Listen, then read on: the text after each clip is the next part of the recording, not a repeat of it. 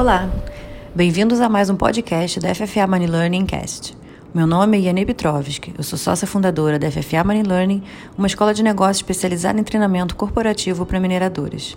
E hoje vamos falar sobre a vacinação da Covid-19 e eventuais consequências para o contrato de trabalho do empregado. Esse tema, além de atual, traz muita discussão, com diversos pontos de vista diferentes e por isso acaba sendo relevante não só para o setor mineral, mas para os empregadores de forma geral. Bom, no último mês, virou notícia uma decisão do Tribunal Regional do Trabalho da Primeira Região de São Paulo, que manteve uma sentença de primeira instância no sentido de negar o pedido de uma empregada, que nesse caso era uma auxiliar de limpeza de um hospital, de reversão da justa causa em razão de ela ter se recusado a tomar a vacina contra a Covid-19. Essa decisão foi a primeira em segunda instância sobre o tema na Justiça do Trabalho e por isso causou tanto falatório. Mas a questão é que essa decisão está bem alinhada com o entendimento do STF sobre a vacinação da Covid. Isso porque, em dezembro de 2020, o plenário do Supremo Tribunal Federal decidiu que o Estado pode determinar que a vacina contra a Covid-19 seja obrigatória. É claro que isso não significa imunização à força, mas o Estado pode impor aos cidadãos que se recusem à vacinação as medidas restritivas previstas na lei, como multa, impedimento de frequentar determinados lugares, fazer matrícula em escola, dentre outros. Essas restrições acabam por forçar o cidadão a se imunizar. Assim, fica claro que a decisão do STF foi no sentido de que as escolhas individuais não podem se sobrepor ao bem-estar coletivo. Vale mencionar também que, em fevereiro deste ano, o Ministério Público do Trabalho divulgou o Guia Técnico Interno sobre Vacinação da Covid-19, que concluiu que a recusa injustificada da vacinação se caracteriza como falta grave, podendo o empregador demitir o funcionário por justa causa. Isso significa que o Ministério Público reconhece a obrigação do empregador de reduzir os riscos inerentes ao trabalho, nos termos do artigo 7 da Constituição Federal. Mas também reconhece que os trabalhadores devem observar as normas de segurança e medicina do trabalho estabelecidas pelo empregador. Inclusive, é bom lembrar que, nos termos da Lei 8.213 de 1991, constitui contravenção penal punível com multa deixar a empresa de cumprir as normas de segurança e de higiene do trabalho.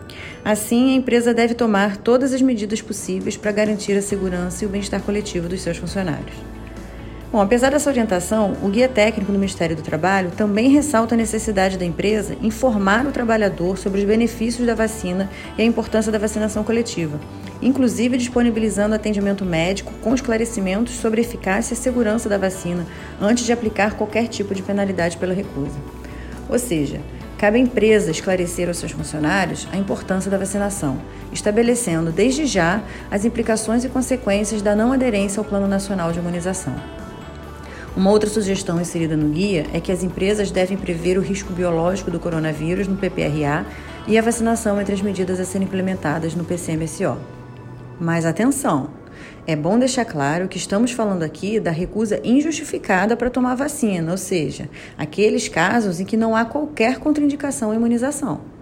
Caso o empregado consiga comprovar motivos médicos que o impeçam de tomar o imunizante, caberá à empresa adotar medidas de proteção do trabalhador, como, por exemplo, a sua transferência para o trabalho em home office, a fim de não prejudicar a imunização da coletividade dos trabalhadores.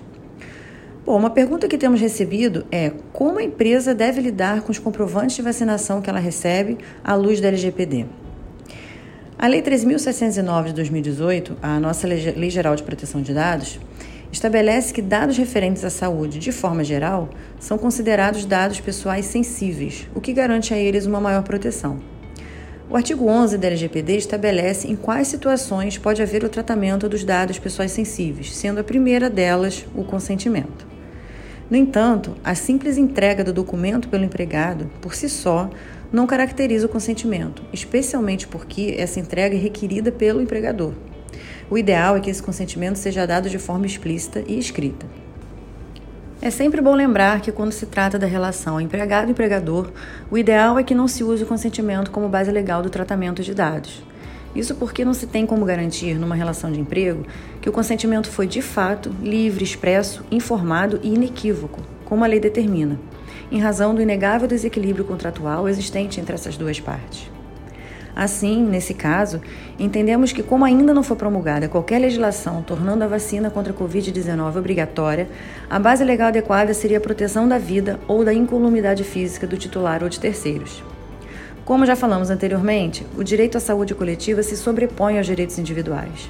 Ou seja, ao se exigir a comprovação da vacinação, a empresa estaria visando proteger a vida e a incolumidade física dos demais colaboradores, e essa sim seria a base legal ideal para justificar a solicitação desses dados. Nós entramos em maiores detalhes sobre esse assunto no nosso programa de treinamento sobre a LGPD. Caso queira maiores informações, acesse o nosso site www.ffamoneylearning.com.br. Muito obrigada e até a próxima.